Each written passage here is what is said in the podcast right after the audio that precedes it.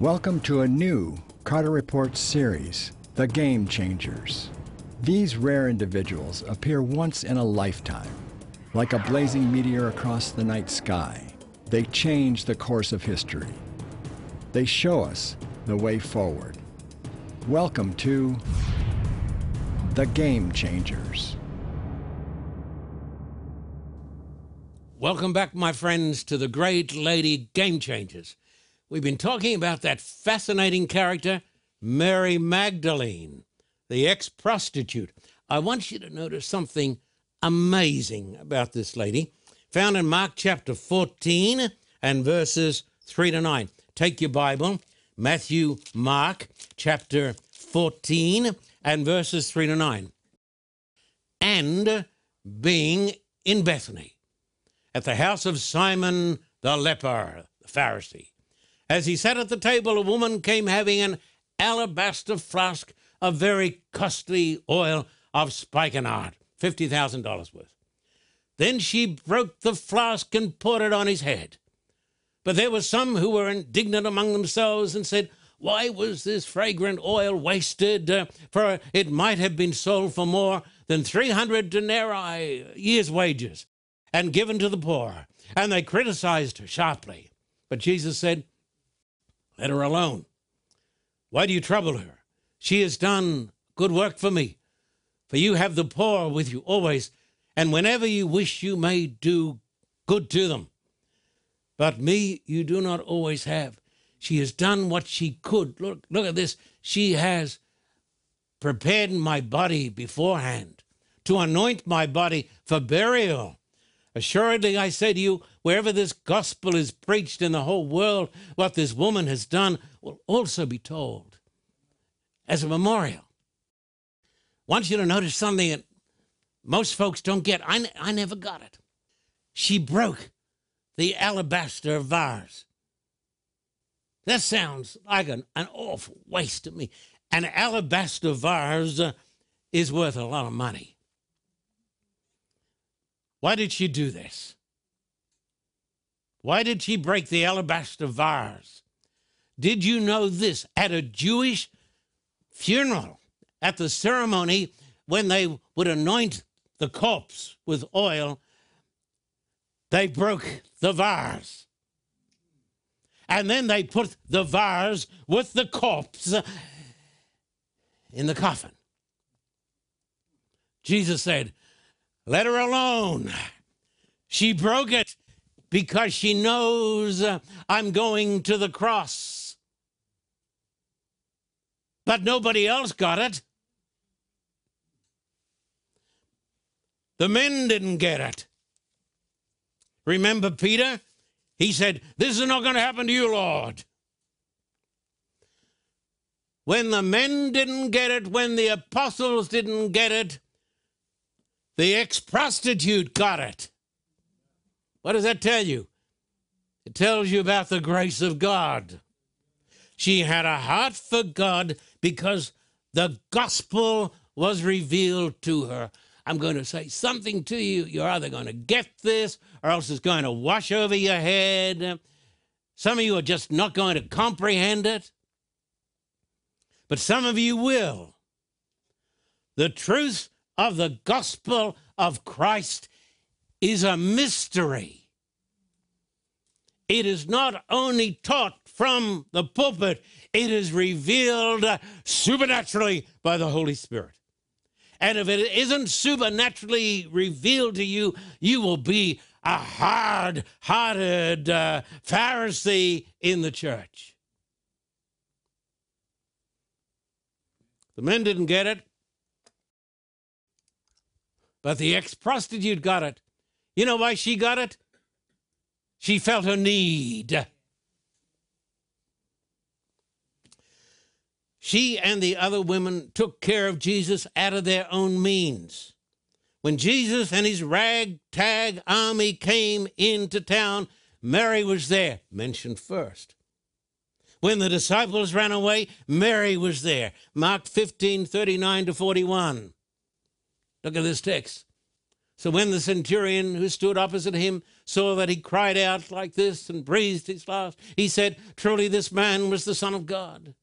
There were also women looking on from afar. Among them were, number one, Mary Magdalene, Mary the mother of James the Less and Joses, and Salome, who had also followed him and ministered to him when he was in Galilee, and many other women who came up with him to Jerusalem. Um, Mary's there. When the men ran to the hills, Mary ran to the cross. She watched as he was laid in the tomb. She was at the cross. She was at the tomb. Mark fifteen, forty-six, forty-seven. Then he brought fine linen. This is Joseph of Arimathea. Took him down and wrapped him in the linen. He laid him in a tomb which had been hewn out of the rock, and rolled a stone, a great stone, against the door of the tomb. And Mary Magdalene and Mary the mother of Joses observed where he was laid. She was there at the tomb. She helped to prepare the oils to anoint his broken body. She had done it before. Not going to read it to you now because I don't have time. Nicodemus, one of the leaders of the Jews, not all the Jews crucified Christ. Nicodemus was a member of the Sanhedrin. He was the child of God, and he came out of the dark. He'd been a, a, a Christian. He'd been hiding in the dark. He came to Jesus by night, and he comes to anoint the Lord's body. And if you read it in many translations, like this one here, the New King James Version, it says, uh, he brought a hundred pounds. If you work that out, spikenard, it means Uh, Five million dollars worth. But it wasn't enough for Mary. You know why? Because on that Friday afternoon, she goes home and she prepares more. You know whom God loves? A generous person. You know a person who is closest to the devil in character? A Scrooge, a mean, a tight person. Have you met them? Maybe there are some here today. People who are tight. John twenty verse one says, John twenty verse one. Now the first day of the week, Mary Magdalene went to the tomb early while it was still dark and saw that the stone had been taken away from the tomb. She was first at the tomb. At the cross, the ex-prostitute. Think about it. She found him in the garden. She was the first person Christ spoke to, Mary. John twenty, verses ten to sixteen. Then the disciples went away again to their own homes, but Mary stood outside by the tomb, weeping. It says in other translations, sobbing, sobbing. And as she wept, she stooped down and looked into the tomb, and she saw two angels in white sitting, one at the head and the other at the feet, where the body of Jesus had lain. Then they said to her, "Woman, why are you weeping?" She said to them, "Because they have taken away my Lord, and I do not know where they have laid him." And when she had said this, she turned around and saw Jesus standing there and did not know that it was Jesus. Why? Because she's crying. People say, "I don't want any emotion in my religion." Then you'll never have Christ. You'll be cold as a Pharisee. Jesus said to her, "Woman, why are you weeping? Whom are you seeking?" She, supposing him to be the gardener, said to him, "Sir, if you've carried him away, tell me where you've laid him, and I will take him away." How? Jesus said to her, "Maria." The ex-prostitute. Think about it. Mary anointed him to prepare for his death. On Friday, she prepared anointing oils for his broken body. If you read the Gospels, it says after the Sabbath on the Saturday night, I've missed this for years, she went out and bought some more. A hundred pounds is not enough. She was there at the cross. She was first at the tomb. She was first to bring, meet the resurrected Lord.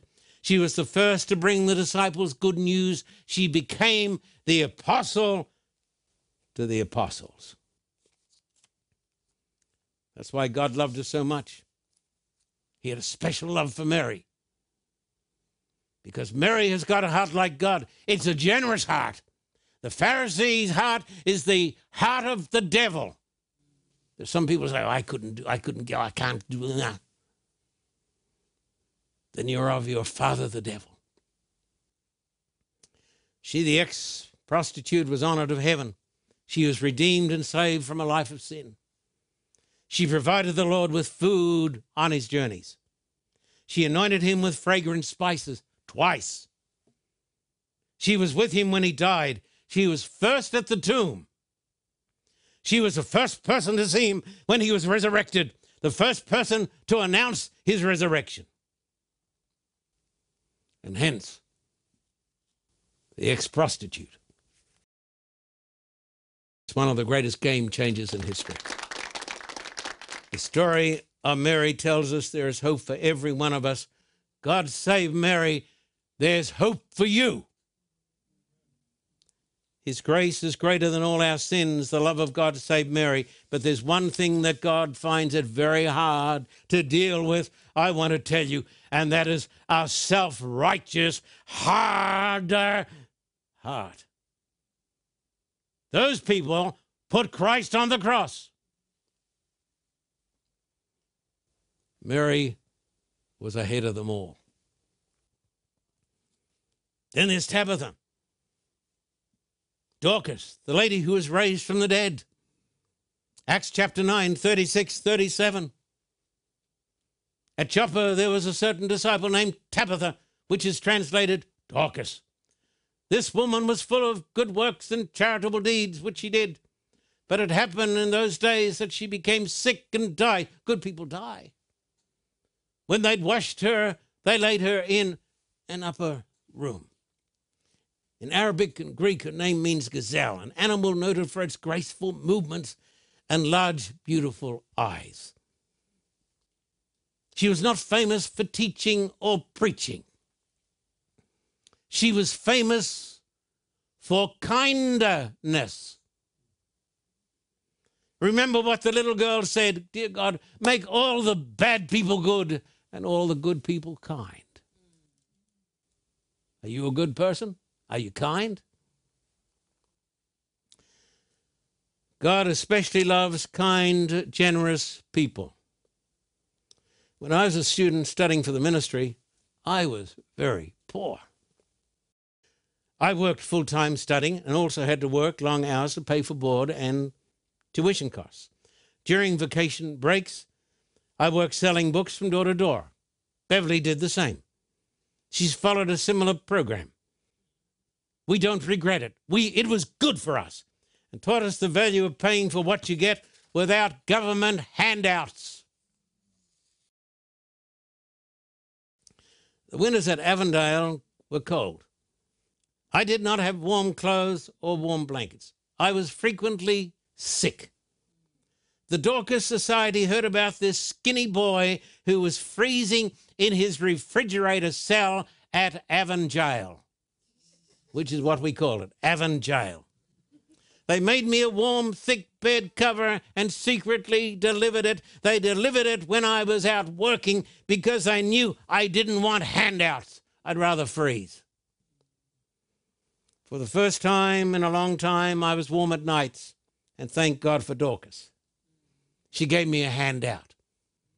I'm all for handouts. I'm not for, I'm all for hand-ups. I'm not for handouts. God was so impressed with Dorcas, Tabitha, that he raised her from the dead. Didn't do that for too many people.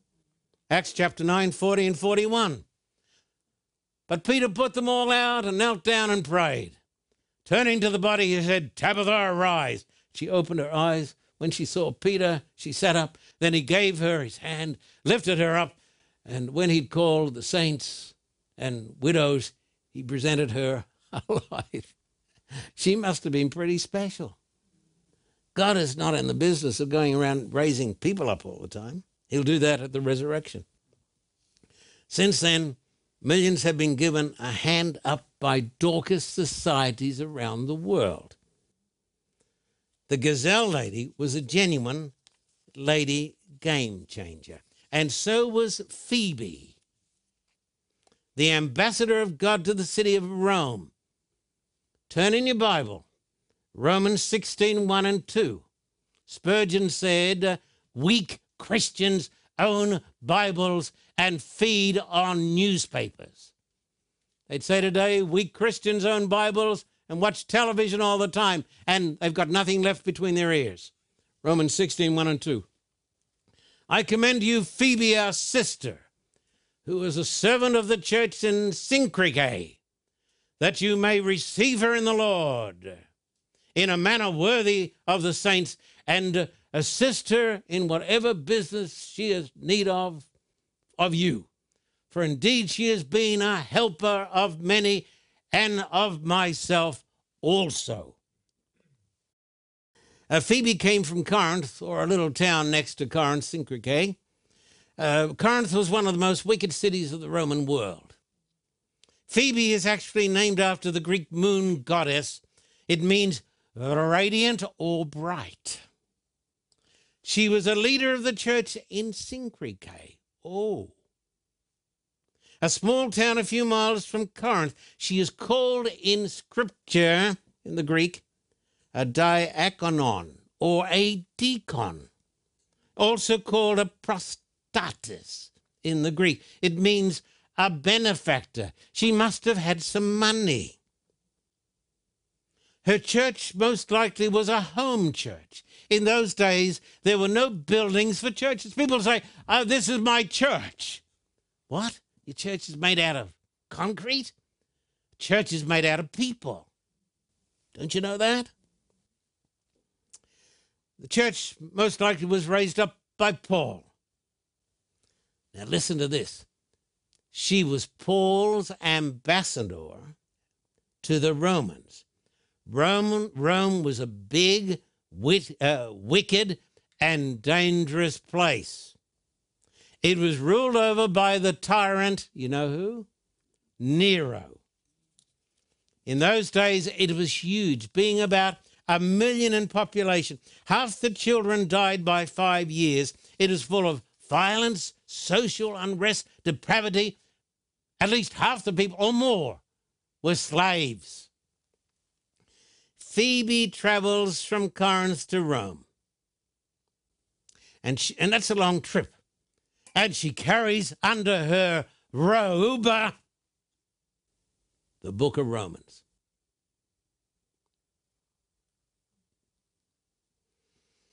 Romans was written by Paul in Corinth, where he probably stayed with Gaius.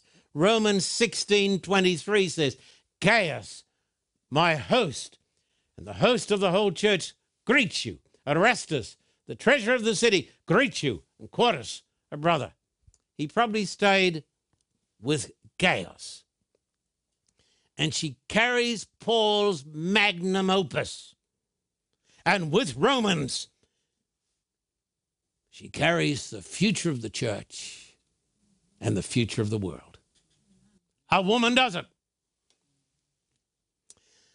Romans, which is the most misunderstood and least understood book in the Christian church, is probably the most important book ever written. It shows how the sinner is legally made right with God. Romans one, sixteen and seventeen, I'm not ashamed of the gospel, Paul said. It is the power of God for salvation, for everyone who believes, for the Jew first and also for the Greek. For in it the righteousness of God is revealed from faith to faith, as it is written, the just shall live by faith. We are saved by the righteousness of God. What does it mean? Coming up soon, I'm going to talk about Paul and his book, Romans. This book, my American friends and the rest of you, started the Protestant Reformation that produced the great democracies and a mighty wave of freedom and prosperity around the world. There would have been no America without Paul and the book of Romans, and probably no book of Romans delivered without this lady. God entrusted this book to Phoebe. It is through her that the church got hold of Romans that the British reformer Tyndale described as good, glad, and merry tidings that makes a man's heart to sing for joy and his feet to dance. Why are there so many sour people who call themselves religious? It's because they've got religion, but they haven't got the gospel. And the gospel is good, glad, and merry tidings. Phoebe carried it. Thank God for Paul. Thank God for Phoebe. Now, Priscilla and Aquila, or Prisca. Priscilla and Aquila. Priscilla was a woman who, with her husband Aquila, was one of the great leaders of the early Christian church. Romans sixteen, three and four. Paul writes, writing from Corinth, "These folks now are back in Rome. Greet Priscilla and Aquila, my fellow workers in Christ Jesus, who risked their own necks for my life, to whom not only I give thanks, but also all the churches of the Gentiles." Priscilla and Aquila. They originally came from Pontus on the Black Sea. Aquila was a Jew.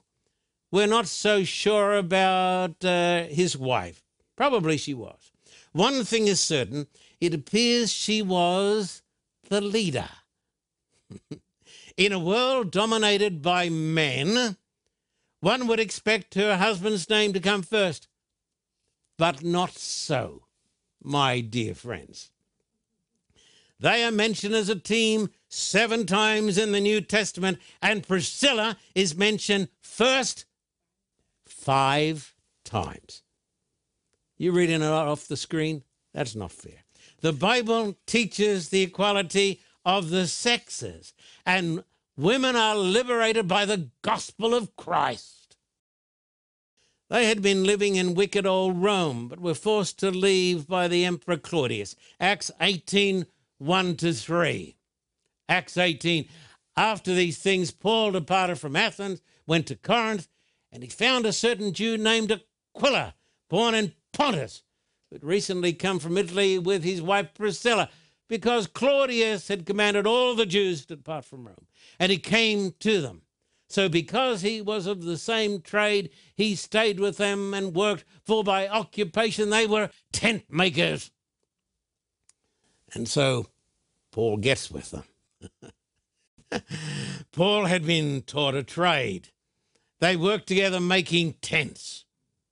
Hard manual work is honorable. If a minister can't do hard, honorable work, he's not going to be worth anything as a minister. Every Jewish boy was taught a trade. Paul, by trade, was a, a tent maker. As a boy of sixteen, I was taught how to drive a bulldozer. By trade, I'm a bulldozer driver. I worked twelve hours a day constructing a huge irrigation drain that was sixty feet deep. Hard, honest, manual work is great preparation for the ministry. Priscilla and her husband became Christians after working with Paul. What a man. Then they traveled with Paul to Ephesus. They were part of his team. Special. Paul went on to the region of Galatia and Phrygia. Priscilla set up home in Ephesus. Then something of great significance and importance occurred. Apollos comes to Ephesus. He's a mighty preacher. He was a Jew mighty in the scriptures, but he didn't know the gospel. Acts chapter eighteen, twenty-four to twenty-six. Now a certain Jew named Apollos, born at Alexandria, an eloquent man and mighty in the scriptures, came to Ephesus. This man had been instructed in the way of the Lord, and being fervent in spirit, he spoke and taught accurately the things of the Lord, though he knew only the baptism of John. So he began to speak boldly in the synagogue. When Aquila and Priscilla heard him, they took him aside and explained to him the way of God more accurately. He was taught the gospel by Priscilla and Aquila. You don't have to be ordained by man to teach the word of God. Women say, you know, I just want to pray. Well, go ahead and preach, but win souls. You got to win souls. You got to build up, not pull down. Women can teach. Women can win, win souls. Dear old John Wesley, out on one of his evangelistic trips, and he heard that his mother was teaching and preaching. He got back and he said, "You got to stop this." She said, "No, my boy, because God has called me to preach the word." And this woman was called to preach the word. Uh, Apollos went on to become one of the greatest preachers in the church. It was Priscilla who showed the way. She had a church in her own house. It says that in First Corinthians sixteen nineteen. It says that. First Corinthians chapter, the churches of Asia greet you. Aquila and Priscilla greet you heartily in the Lord with the church that is in their house. So they had a church. And on one occasion, they risked their lives for Paul. Maybe it was the riot in Ephesus. Often revivals are accompanied by riots. If you can't have a revival, you better have a riot. In Ephesus, the crowd was out to kill Paul, and Priscilla and Aquila saved his life. Well, now, they were a special couple, Priscilla and Aquila. Now, my friends, I'm going to skip down a little bit. We've studied the lives of some great ladies. Eve, yeah, and Sarah, and Hatshepsut, and Jochebed, Miriam, Vashti, Esther, Ruth, we salute them. Mary, the mother of Jesus, Mary Magdalene, Mary, the sister of Martha, Tabitha, Phoebe, and Priscilla. Listen to me. These are history's great game changers. They are the mighty women, and we salute them, and we say, God bless them, everyone, in Jesus' name. Amen. Amen. Praise God for the ladies. Time. It takes only a minute to have eternal life. How can you get saved in a minute? It's simple. First, believe that Jesus was the Son of God. Second, accept his free gift of eternal life, and then you're saved. It's not hard. It doesn't take any time. You can be saved in a minute right now. Pray with me. Lord God, I realize that I am a sinner. My sin has separated me from you. I accept that your Son, Jesus Christ, died for me. I ask Jesus into my heart. If you prayed this prayer, you are saved. The next thing to do is tell someone, fellowship with other followers of Jesus, get baptized, read your Bible, and pray. Choices. We make them every day, all day. The most important choice you will make in your life is whether to choose eternal life or let it pass you by. If you'd like more information about your new life, call the number and visit our website. For a copy of today's program, please contact us at P O. Box nineteen hundred, Thousand Oaks, California, nine one three five eight. Or in Australia, contact us at P O. Box eight sixty-one, Terrigal, New South Wales, two two six zero. This program is made possible through the generous support of viewers like you. We thank you for your continued support. May God richly bless you.